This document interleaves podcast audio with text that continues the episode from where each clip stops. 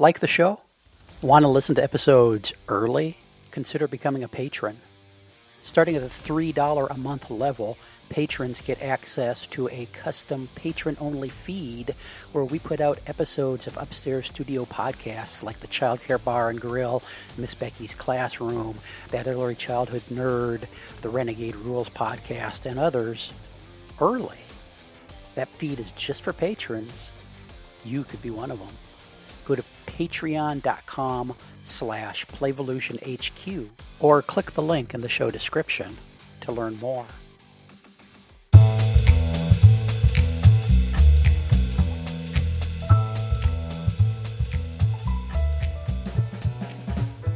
Welcome to Early Learning Journeys. I'm Jeff Johnson here with Tamar Jacobson. Tamar, we've got another, vi- I mean, guest, not victim. Uh, we get another guest to interview about their journey through the early learning world. Who's with us this week? This is Steve Zwolak, uh, and he's a dear old friend and a colleague. Um, I met him in at NAEYC many years ago. He came with one of his people from the the the UCCC, which he'll describe in a minute. Um, and they came to me because they were reading my book in their in a book group, and they wanted to know if I was the real deal and if they could bring me out to St. Louis.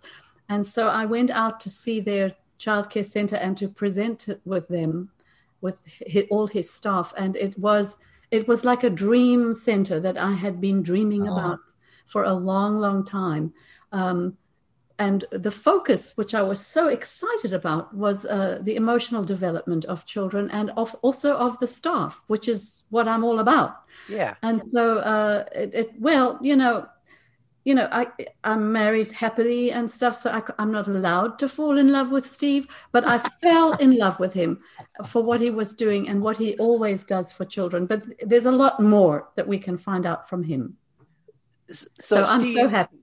Steve, welcome to the show. Um, we like to start our our stories of people people's journeys at the beginning. So, wh- wh- where where were you born? What what do you remember about the early years? What was life like? And then bring us into how you got into working with children, and and uh, we'll jump in with questions as we go along. Yeah, well, well, uh, Jeff, that is I, I, I so appreciate where you uh, would like to start because often when you tell people when, when you ask somebody you know what's your story they say well i went to i went to uh, rider university and i graduated with and that's not part of the why. You know so part of the why starts in infancy. Absolutely. And so i, I so appreciate that. And uh, you know what I, what what people see today is truly um, uh, um, an output from what my first my early learning was like my early family experiences my family of origin. And uh, uh, i grew up in philadelphia and um, i was definitely a have not um, and um, i had an interesting family experience. And i'll, I'll say it this way.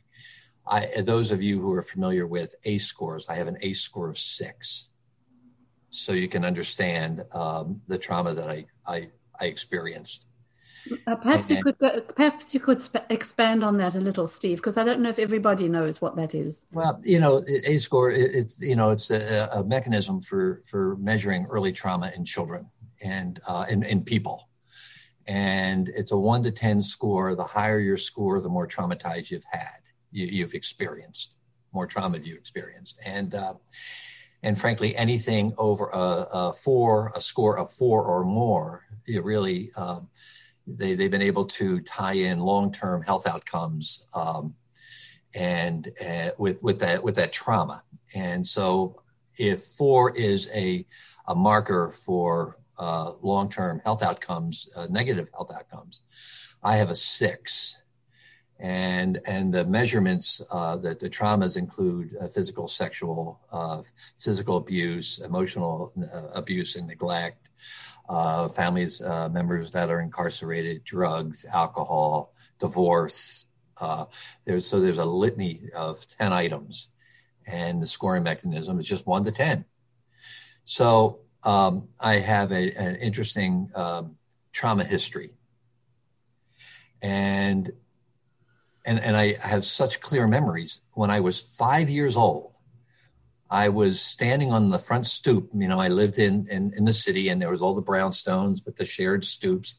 And I remember the jacket I was wearing had this fur collar. It was a hand me down. It was supposed to be blue, but it was purple and it had this embroidered here. But I stood on the stoop on this cold winter sunny day and said to myself, I'm out of here.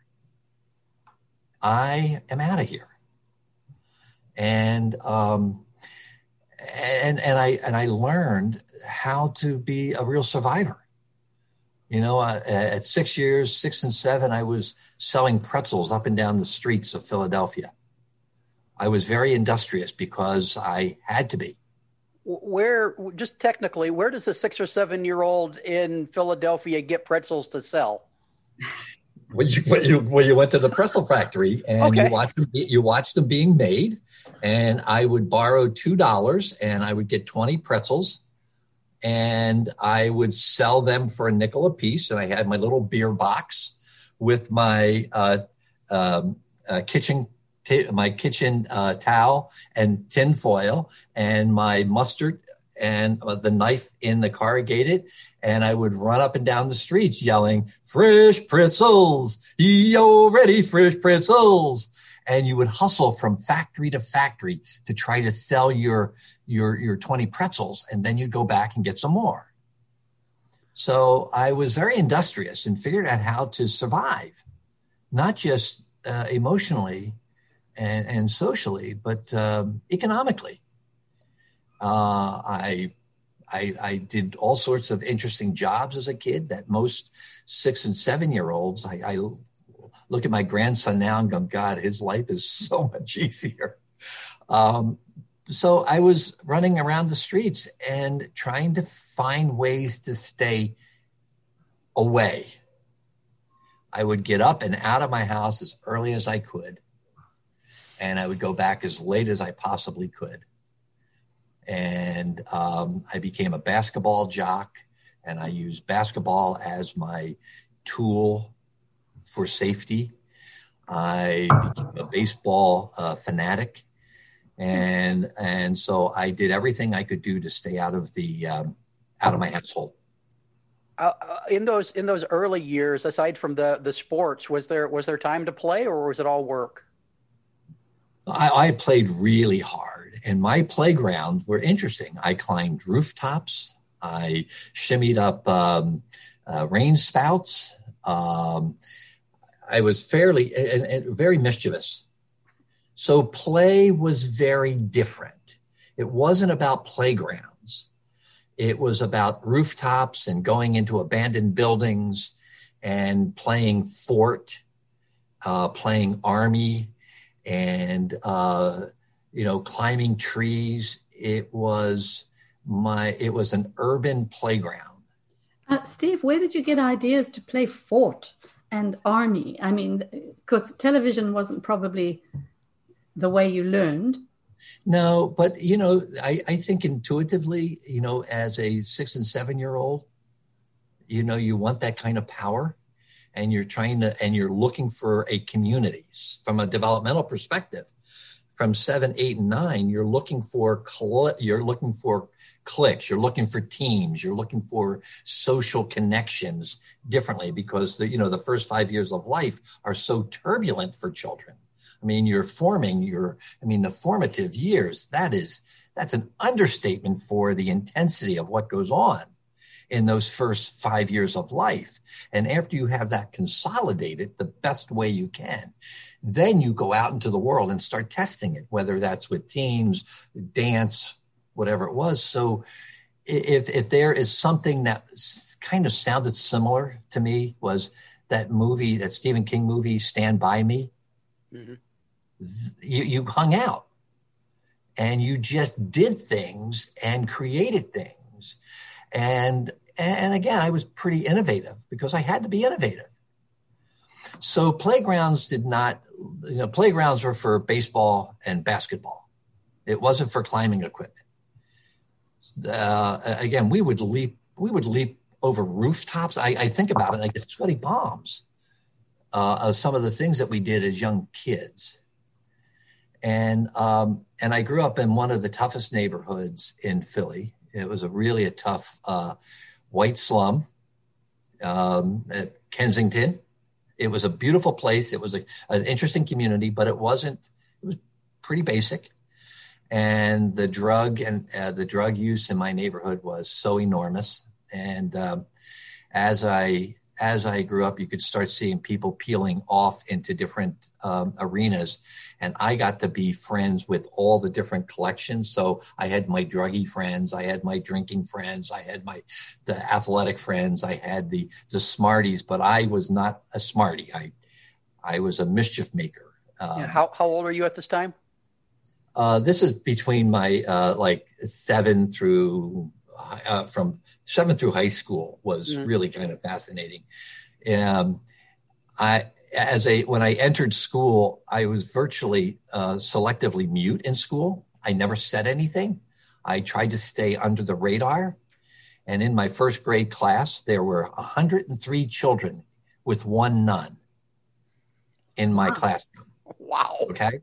And my name was Zwolak, so I sat in that very back row, and I and she she taught by walking up and down, up and down the uh, aisles, hitting each desk with her pointer. Oh, jeez. So I tried to stay under the radar, and and I realized that nothing was ever going to happen if I stayed under the radar. And by second grade, I was very mischievous. It really came out, and they I was labeled Lucifer, and it wasn't a term of endearment in a Catholic school. What does mis- give us an example of what mischievous looks like for you at that age? What what were you up to? Um, I mean, I lighting God, lighting fires, climbing on roofs, uh, doing what wasn't supposed to be done. I did not walk in a straight line in school. So, were you punished a lot? Oh, oh, the punishment in, in elementary school was just horrific. Kneeling on floor grates, kneeling on rice, holding Bibles out, putting your nose against the wall. Um, I mean, it was, you know, you, getting paddled was easy.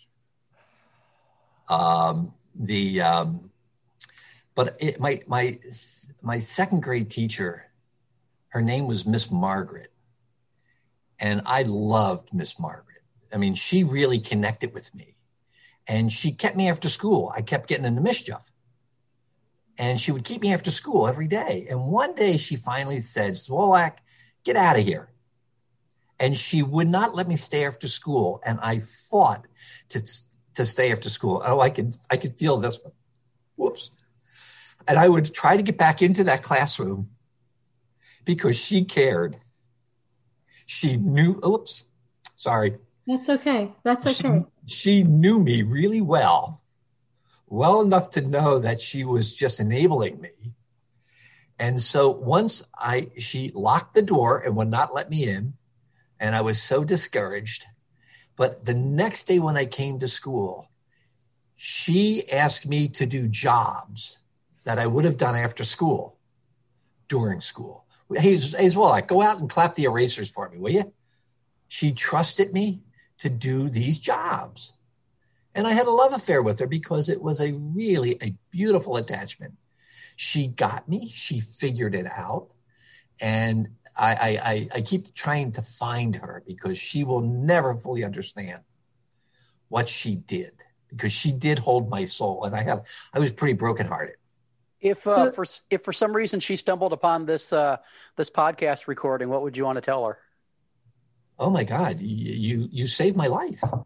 You gave me the nugget, whoops, of goodness that has enabled me to do my work because I get the chance to see children. I can really see traumatized children really well. You know, you spot it, you got it. Yeah. I can see it. Re- I can see them really well. I have high empathy scores. If I want to put it in a in a framework like that, I have a high empathy score in every assessment I take. So when as a teacher, I could just feel the children who needed me differently. I didn't fully understand it, But you know, now I have a deeper understanding, and this is what we are teaching, helping teachers understand what is it that you love about that child? What is it that you don't like about that child? Because it's often something inside of you. So I got to, she gave me the nugget to fully understand that there was something special inside this Lucifer that really carried me through school. And, and I carry Lucifer as a badge of courage. Uh, Steve, is she the reason you went into teaching? Or was she just your lifesaver emotionally? I think she was more of a lifesaver. Um, getting into teaching, you know, you know that if I had to, if I had to talk about my why, which is where we're leading to, right. my why is I will never let a child experience what I experienced. It's that simple. Ah. It's that simple. And that's where we can do a high five because that's where I'm similar to you. So do a high five. Thank you. Yep. I will. I won't let it happen.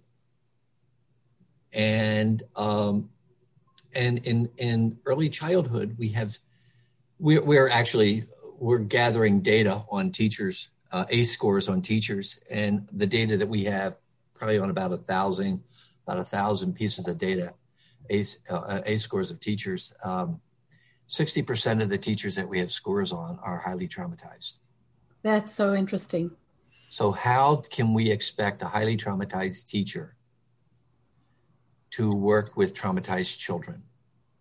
Steve, who is we and the research? Or I know uh, that's going to come later, but I think because it came up now, can you? Yeah, um, you know, LUME Institute. You know, I am the executive director of uh, University City Children's Center, which is uh, a school for about 165 children, birth through uh, five years, uh, six years of age. And then we have a, another organization called LUME Institute. So that is the vehicle for um, for expanding um, the concepts around the emotional development. So we practice it at the school, and we take new concepts and we work it and we play with it, and, and then LUME Institute goes out and teaches other teachers how to be emotionally responsive. And um, so when people are talking about uh, social emotional development, I, in my cynic, my cynicism, I say it's not social emotional development because they usually say it as one word. It's emotional development and social development. If children are physically safe, they and then they are emotionally safe and they have an emotional partner then they can socialize knowing that they have an emotional partner. And if they have those pieces consolidated, then they're ready for learning differently because they will be risk takers knowing that there are people there to support them. And that's what's so critical for teachers can lay that foundation and we have to lay that foundation for parents so parents can be that same that same emotional partner with children. So so the we is is University City Children's Center and LUME Institute. Okay. And, and we have partners around the country that we're working with to elevate their thinking uh, in how to be how to embed in your culture emotionally responsive practices, starting with yourself. That look in the mirror. We have to. Back to your look in the mirror though. You're in second grade. You've got this amazing teacher who who is your life preserver your lifesaver. Um, what happens when you leave her classroom? Right. Uh, that was that was really fascinating because uh, I my my mischief ratchet ratcheted up, and I was constantly looking for uh, other emotional partners, which I ended up finding through sports and through my friends. I hung I hung around with some of the seediest folks, but they were the most loyal to me. I, as I grew up and got into adolescence, I was the only non heroin user. I was their protector. I used to make sure that their works, I would hide their works for them, uh, their needles and their uh, cooking spoons, and and uh, I never got into that. Why? I, and everything else I don't know. You know, we have these funny. It was about conscience, how I develop conscience. I I'm not. I, I there's so many unanswered questions inside myself that I'm still searching for. You know, I've been on the earth for you know 68 years, and I'm still searching for some of the answers. I'm.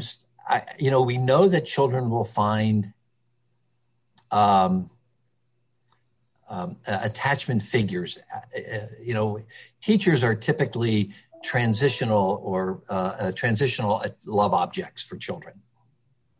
But today, they are a lot of our teachers are now love objects, the primary love objects for children. So I and we know that children will go and seek and find, get that need met.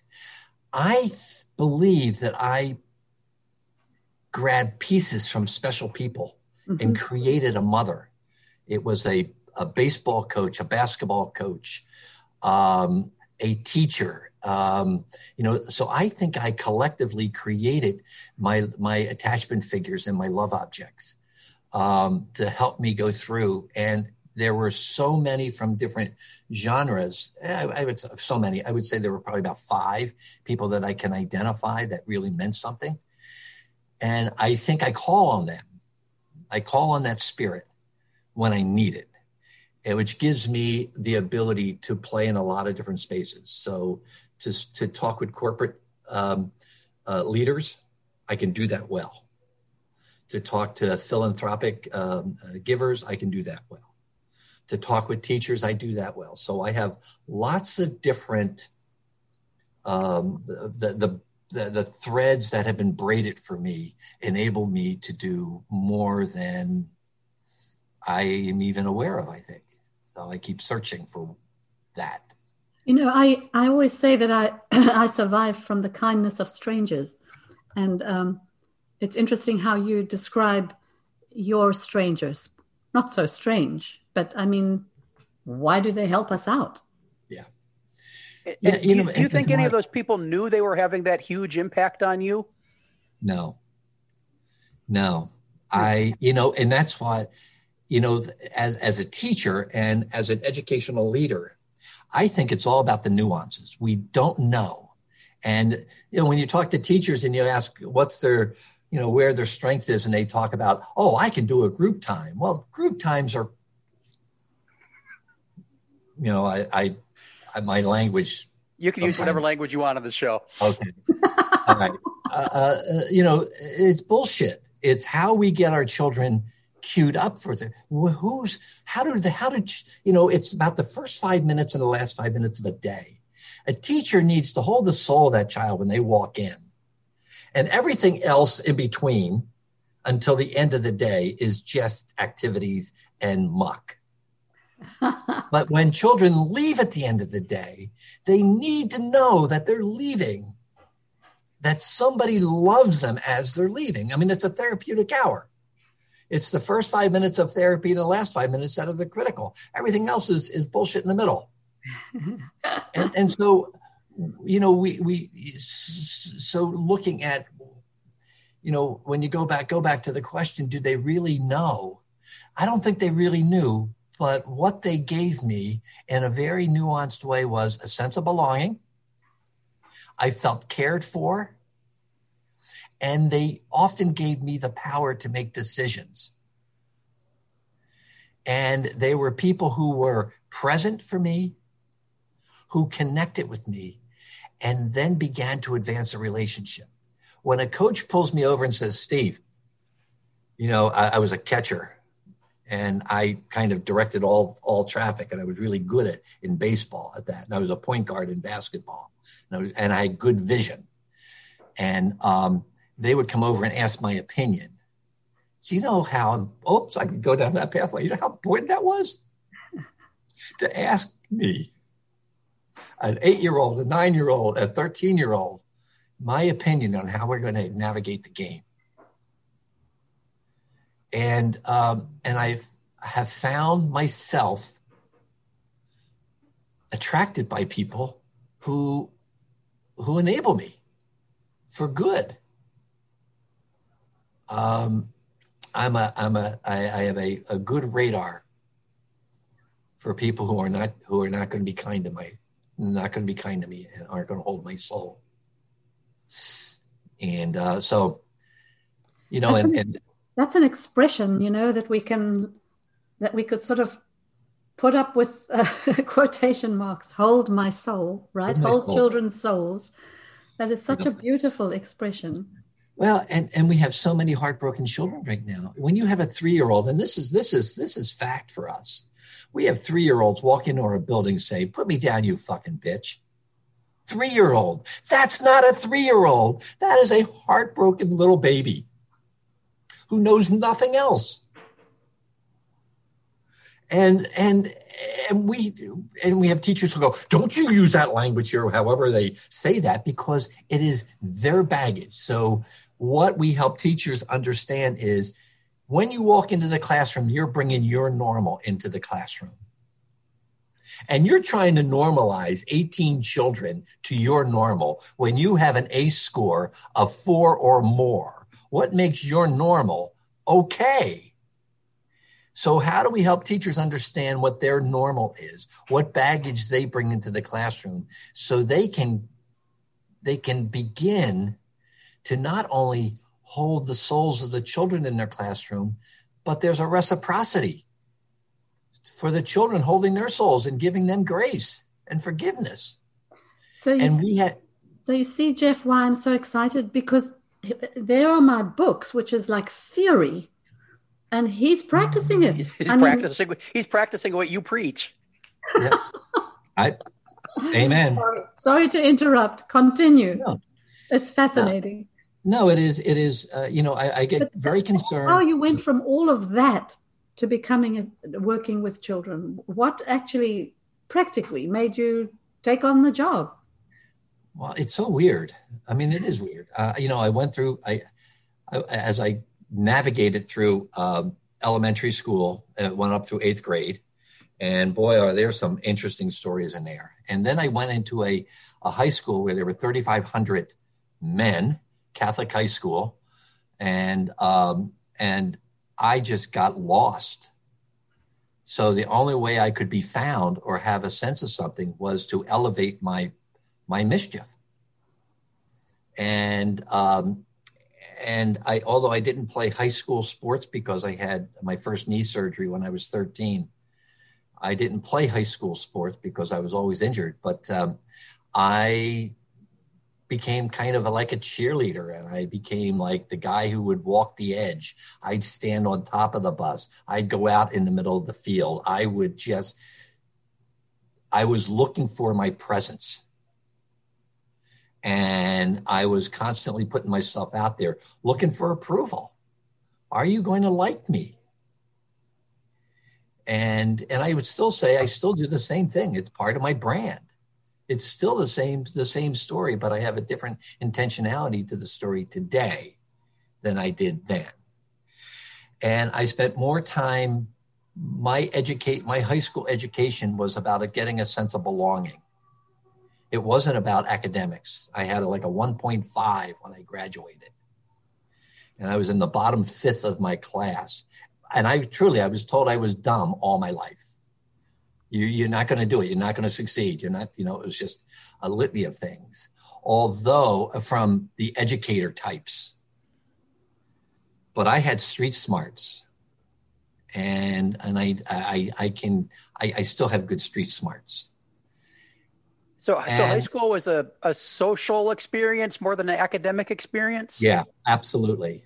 And I and how I got to college, I just happened to be talking to one of my a college counselor, and there were certain high school people who just really liked my mischief. I mean, they liked my edge. I mean, I was a fun felon. Okay, I didn't cross the line, and and I was a fun felon and they liked my mischief. And this one one college counselor, he said, Steve, there's a small school in in the Midwest that is just going from an all girls finishing college to a co-ed college. I had no idea what he was talking about, and I said, well, let me take a look at it. I also had an opportunity to uh, try out as a walk on for Temple University in basketball. But I knew if I stayed in Philadelphia, I probably would have died uh, sooner. Because it, the life expectancy of my friends, you know, by the time I was a sophomore in high school, uh, college, seven of my dear friends died from overdoses and, or gunshots. So I know that world. And so I went to this small finishing school out in, in Columbia, Missouri called Columbia College. And I was the first um, group of male students, and there were 24 of us. And we had our own fraternity because we were all uh, an anomaly in this weird experience. And, but I also found out that um, I had much more power than I realized. I got involved with campus government. I, I was, I got involved with all the um, uh, camp, uh, the dorm leadership.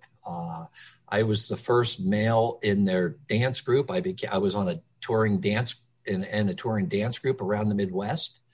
I became a model. I was the first male model. Um, I, I, I, I started their uh, basketball team, which they are in the usually in the top ten in the NAIA.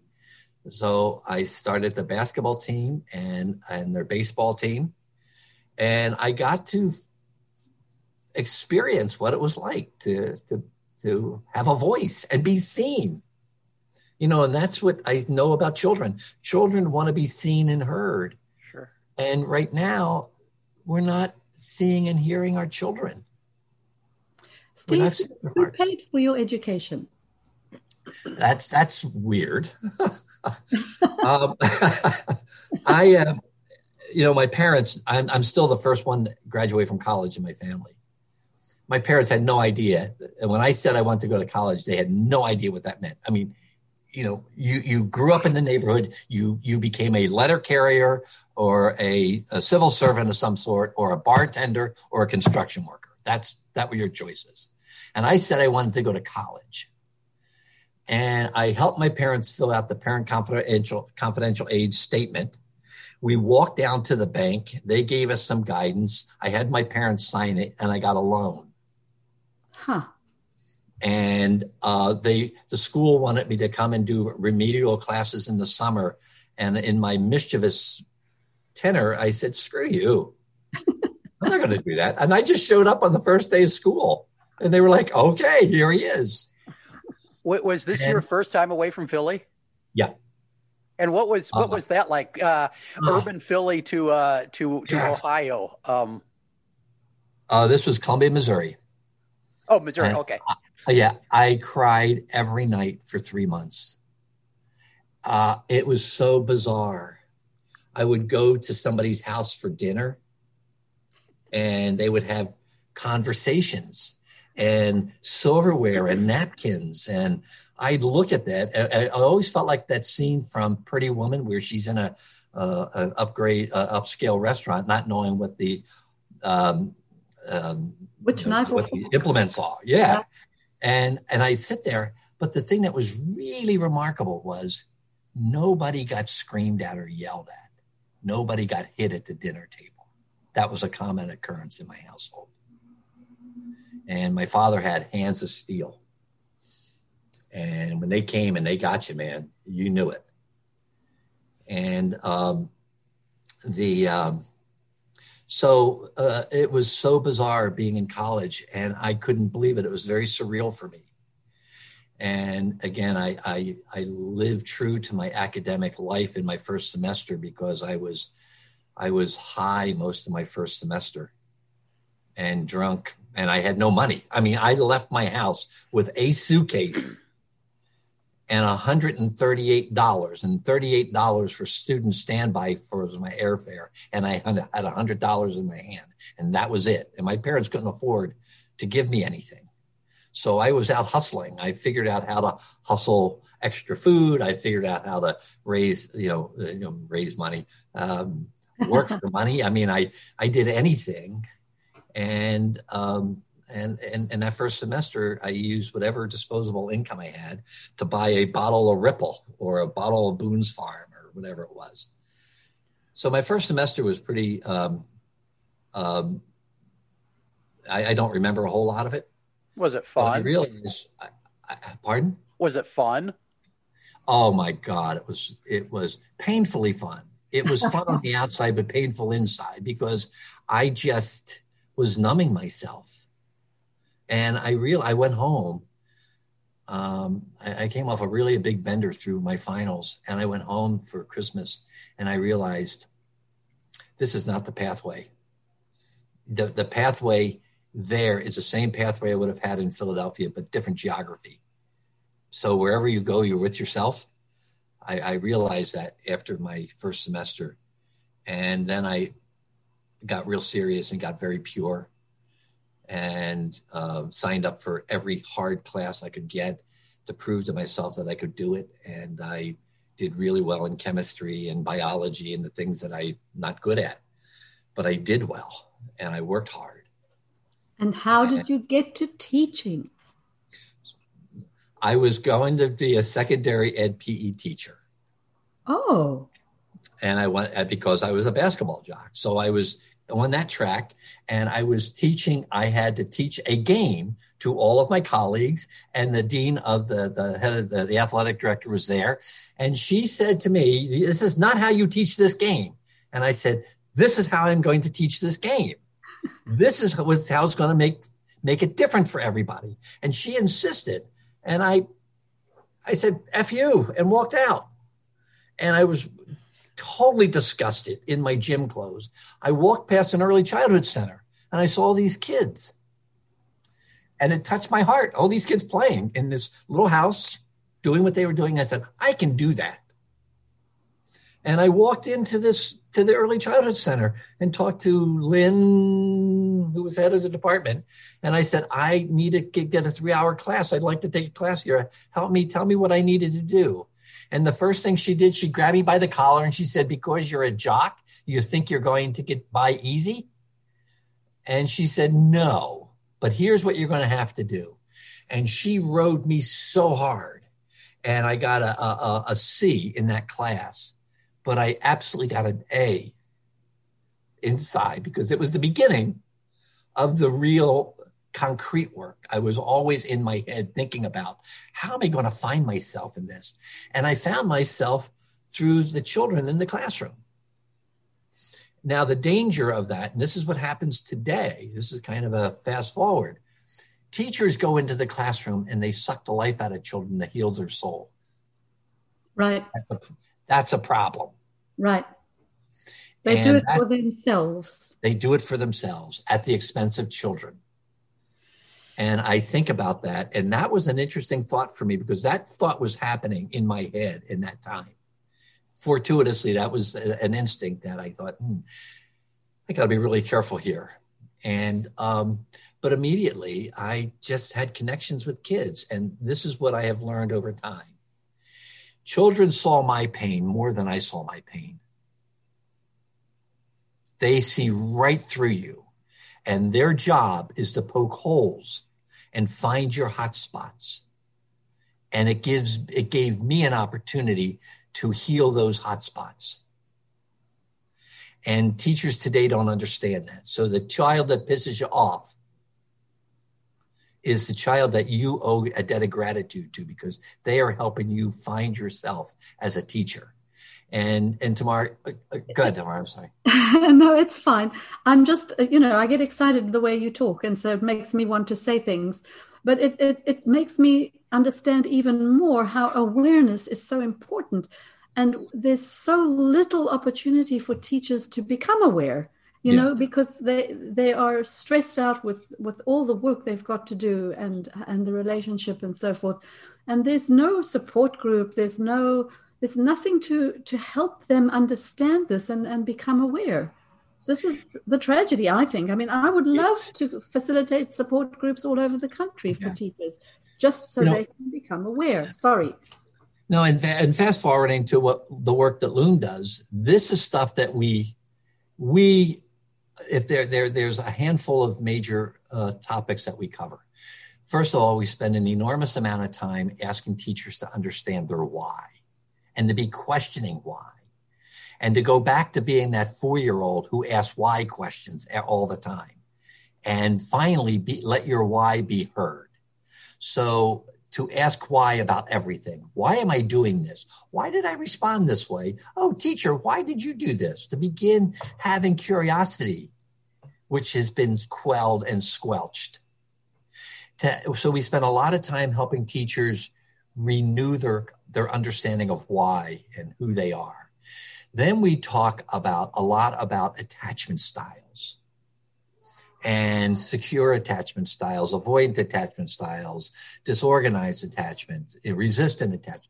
We talk about those and help teachers begin understanding how does their attachment style impede the growth and development or enhance the growth and development of children in your classroom. So understanding your own attachment styles and when how they morph for you as a human over time. My attachment style was one of avoidance. I couldn't count on anybody. So I just avoided relationships. And I stayed on the periphery. I had multiple gangs that I hung with because I didn't have to burrow down in any of them because I could float from one one to the other because that was an avoidance style for me. And I kind of picked that out. So we talk about why, we talk about the attachment styles, we talk about temperaments of, of, of people, which is one of those hardwired pieces that goes goes with us everywhere. So helping teachers understand, you know, what's your temperament style? Are you fearful, feisty, or flexible? And how does your style impede or enhance the style of a child? And we did some data collection on this that we found that early childhood educators had a tendency to be more of a fearful, slow to warm up style, a temperament style. But what happens is when they cross paths with a feisty kid, they don't have the inner resources to do it, to, to know what to do instinctively. So they oppress the child. And you, you, you dovetail that into expulsion in early childhood. And that's something that I think we've really missed. But a temperament style of a teacher, if there's not a goodness of fit, as Winnicott talked about, goodness of fit, if there's not a goodness of fit and you're not aware of it, that that becomes us and them. And, and the adult will win the short game, but the child wins the long game, which is really losing the long game. So we ask teachers to understand their why, attachment, temperament, and then ace. We go with we talk about ACEs, and what's your what's your early trauma or what's your goodness. Not all teachers are um, you know, are traumatized. So, so how's this fit for the teacher who had this in kumbaya experience? And and and so, you know, we that comes with the early recollection of the stories. So, Tamara, you do such beautiful work around around gathering teachers' stories. And if somebody grew up in this kumbaya life and they're saying, "This is what I want," I want children to experience what I had. Mm-hmm and I think all teachers say that. But some, a lot of them will say, I want children to experience what I had, even if, it, if there's a whooping to it. Until you put a stake in the ground and understand that that's not okay. And, you know, you hear teachers say, well, you know, look at me. Hey, I, you know, I'm, you know, parents say this when you say uh, uh, this, uh, you know, uh, corporal punishment is not okay. They say, I grew up with it. Look at me. I'm, I am looking you know, I am looking. You know, that's so. So, so Steve, you know, I think that um, if we were brought up by an adult, we all need therapy. Um, that's one I, of my th- phrases. And I, I'm wondering, did you? Personal question: Did you ever have therapy? Yeah. Oh, okay. Yeah. So, and, um, well, what I mean is, what I wanted to say, and that was the wrong way of putting it, I suppose, is how did you come to understand all this stuff? you know, I, I it, it's weird. I, I, and again, there is there is a spiritual pathway that I think we all have, whether we know it or not. But I stumbled early in my teaching career. I worked with this woman. Her name was Frances Anthony, and her husband, James Anthony, was a world-renowned child and um, adult analyst. Ah. Uh, he studied with Anna. He, he was not studied. He was Anna Freud's friend. He was Piaget's friend. I mean, they were all like colleagues together. Oh my and Erikson. And I got to work with her, and vicariously, I heard all about this psychodynamic thinking. And I took a class. It wasn't a class. It was two year intense understanding of the emotional development of children. And it was all, it wasn't about of children. It was about of child. Yeah. And it was about me. Right. And I began through a very interestingly safe, but yet uh, vulnerable uh, process to begin understanding what a mess my life was.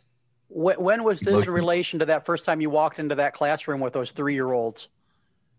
Uh, that that happened after. Like how how long after? Uh, about five years about five years. So for, for that five yeah. years, you you kind of walk into that classroom and you think, well, this looks interesting. To this time five years later, when you have this this realization and you start digging deeper, what was what was that first five years like? Um, because I, I'm always curious about how, how people evolve over time, and so were you were you making some choices in the classroom that you might not make today? Those kind of things. You know, that, that's really a, a, a, a, great question for me. Um, I knew, but I, I, I knew intuitively that uh, abuse begets abuse. Okay, and I I walked into the classroom and I was so concerned about that that that ugly head rearing, and I so what I was as a classroom teacher, I was a mess. Mm-hmm. I was very permissive and I had no discipline in my classroom, in discipline in my terms. I mean, there was no, it wasn't about modified behavior, but there was no discipline. I mean, I wasn't disciplined enough. I didn't have discipline because I was always beaten to submission, uh, whether it was in education or in my family of, of origin. So it was and, punishment versus discipline. Yeah and and but I knew something was not right about it. And, and Jeff, this is I, I always knew something was not right, and and I couldn't put my finger on it. And I kept every every time I walked into the classroom, it was a uh, a step towards um, understanding. You know, I'm still working on healing. I'm still working on healing. I, I and uh, it just I, I, I anyway. So every every day in the classroom, it was and I realized what a mess, and I was not uh, helping children. I was creating the same beast that was created in me through through uh, punishment, because kids do need emotional safety right. and limits and boundaries and clarity, and somebody who could hold their souls. I couldn't do that. I, I was empathizing, but I was also sympathizing, not just with children, but with myself. So empathy got into the pathology of sympathy. and so I was really struggling with this. And and there, there was a moment in time when I had a little boy, a little three year old look at me, and I felt like the emperor's new clothes. And I remember this kid so clear. He looked at me, and I felt like I had no clothes on. And he saw right into my heart. And I was like, oh my God, how did he do this? What just happened? And my regret is he saw my pain. I know he saw my pain, but I couldn't see his pain. So I have that's a regret. That's a that's an amend that I have to make over time because I I know where this kid is. Who's but I think I think you've made it about a thousand million times over that amend. Well, Tamar, I so appreciate that. You know, I, I live with that that world of if it doesn't really really hurt, it doesn't help, and that's so masochistic. And we we you know, us in that traumatized world have a tendency to go down that pathway. That's been a big conversation theme for me this week huh. um, around uh, racial and social justice. Um, and my my my friend Peaches is like Steve, ease up on yourself. I mean, give yourself self, a break. Self compassion. I wrote yeah, an article I, about that. I'll send it to you. I, I don't do self compassion very well. For others, I can. Well, we need to meet for a coffee. We need to meet for yeah. a You know, we teach what we need to learn. I know, I know. But you, you know? need also to give yourself a break. Uh, so, so Jeff, so that first five years was really turbulent, but I couldn't let it go.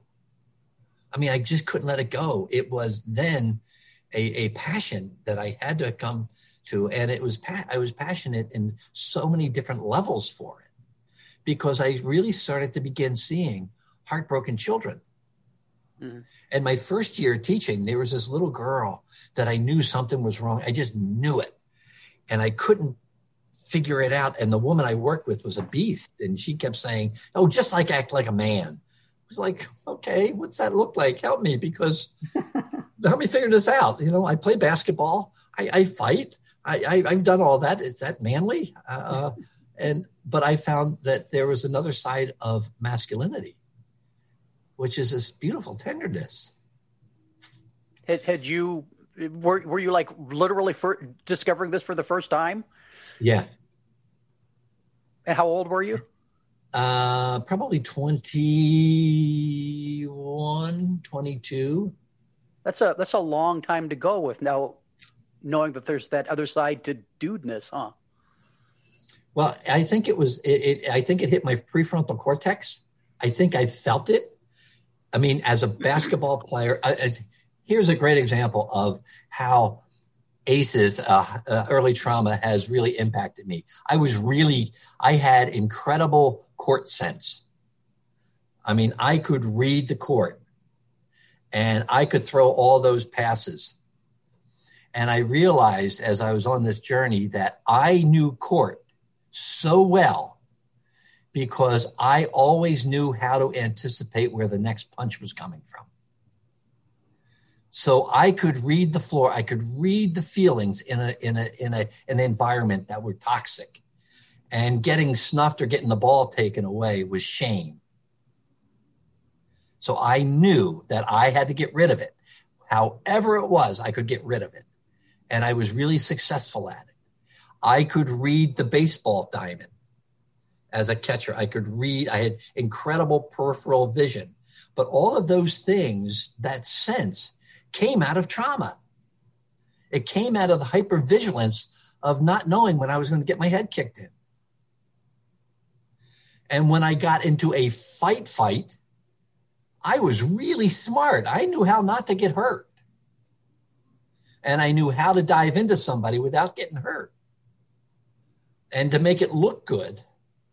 Uh, so I just, you know, that that hypervigilance that comes out of early trauma served me well. And With young children too? Has yeah, did, did, well? did, reading did reading the court and reading the field uh, translate to reading the classroom at some point? Oh my gosh, I and that's what in those first five years I saw. I was reading. I didn't like what I was reading. It was it was not the fast break. It was not an organized fast break. It was chaos as I became a much more savvier teacher, my classrooms were probably from the outside looking in, looked more chaotic, but they were much more disciplined. And kids got to think and innovate safely, knowing that if they needed help, that I could be there for them. That was a big difference. I don't think my classrooms changed from the outside looking in, but certainly from the inside looking out and so I, I see kids that I had when they were three and they're 43, 44 ish, and they still remember being in my classroom as a three year old. Something happened. There was a le- oops, there was a legacy there, and I do think the legacy was a, a legacy of of of of relationship, but they saw the pain.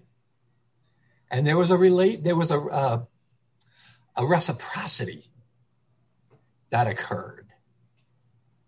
So you know steve i so appreciate how you're sharing yourself here today. Um, i mean i've known you a long time but i haven't heard these stories like this and um, i really appreciate it it's it's oh thank you it's it's also i think very good for teachers to hear that you know this is how if we allow ourselves to open ourselves up to pain it's actually very healing. It's, it's not a bad thing, even though it seems like it's going to hurt so bad.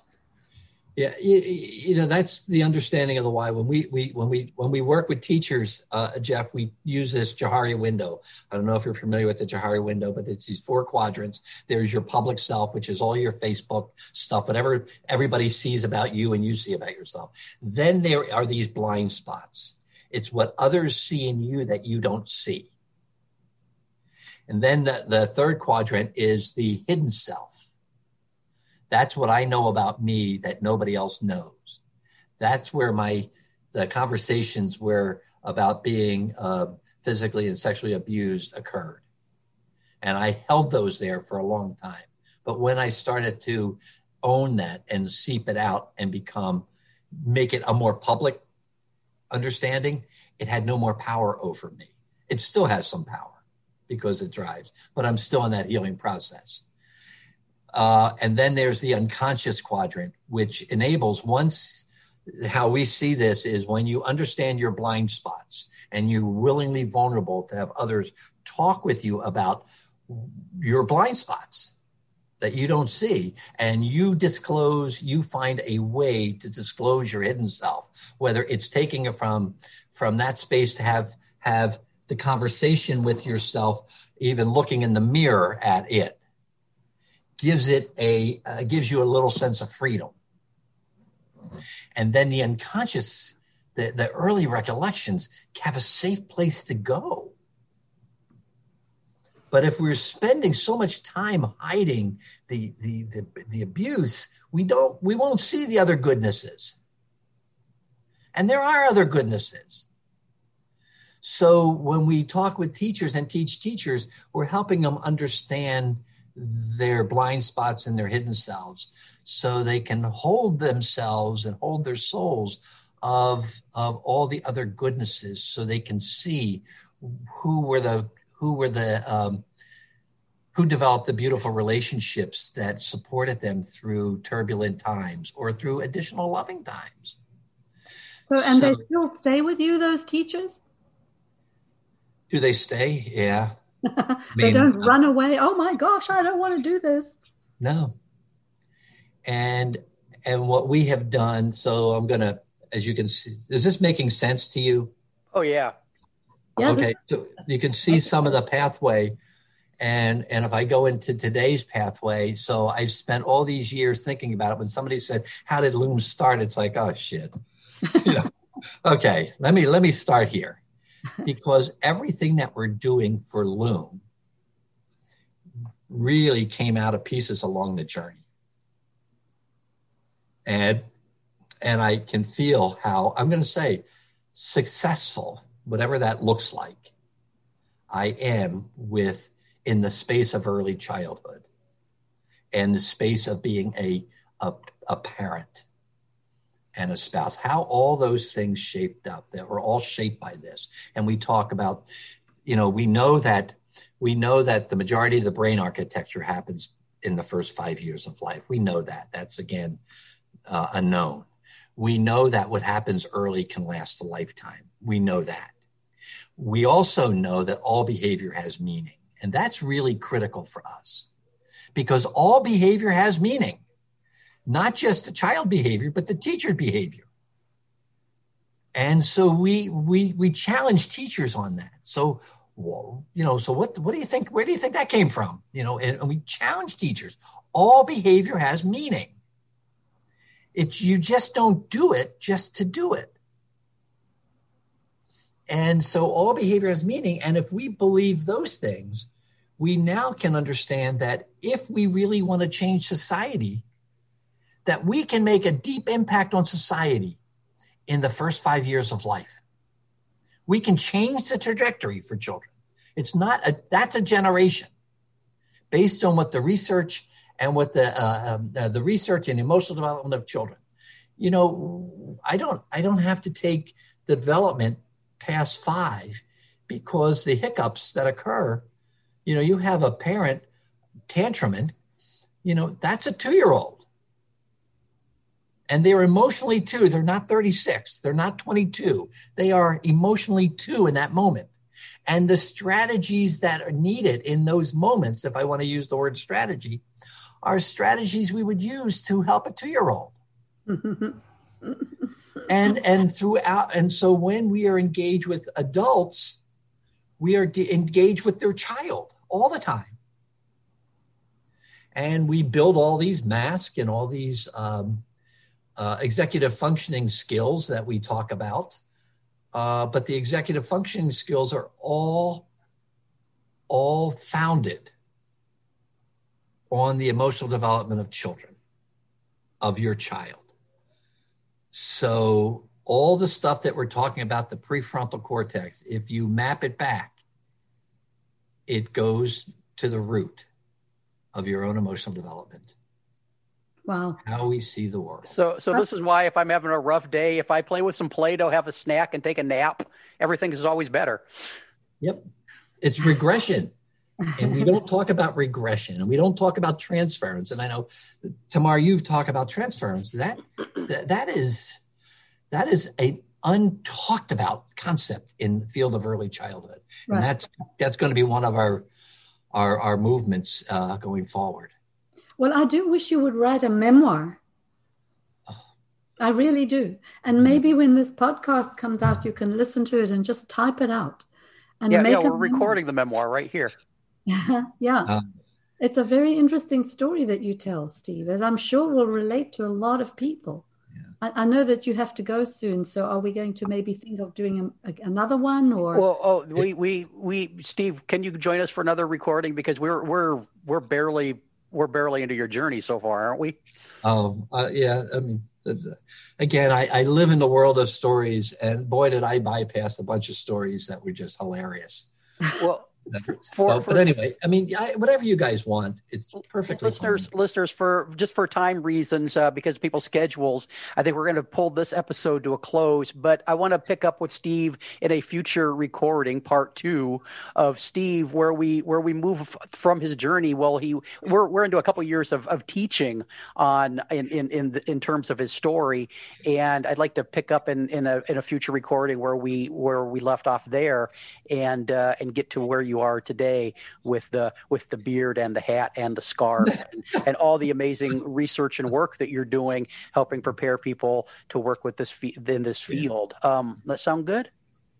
Sounds wonderful. So as we wrap up this episode, any final thoughts, Tamar, on on what we've unpacked with Steve?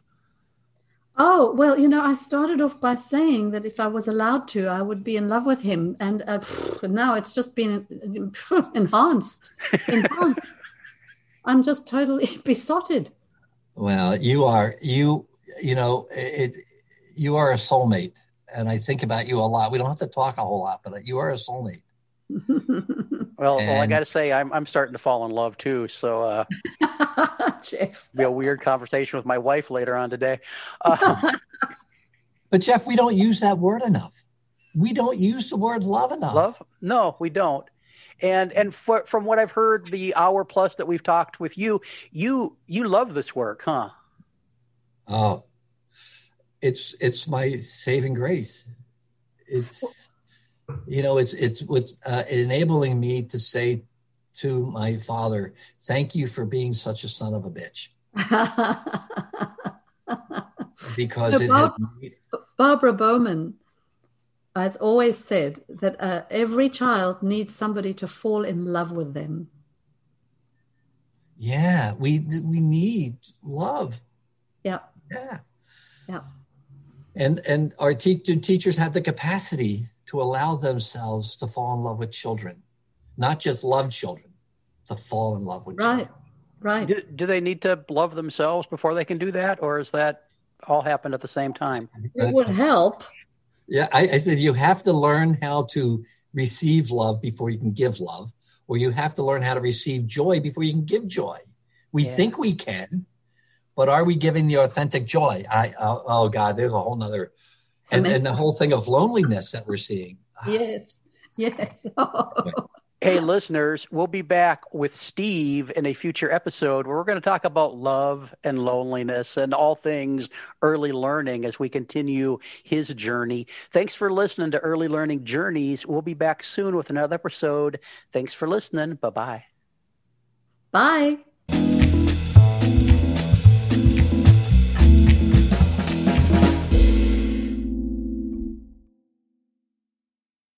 This has been an Explorations Early Learning Upstairs Studio production.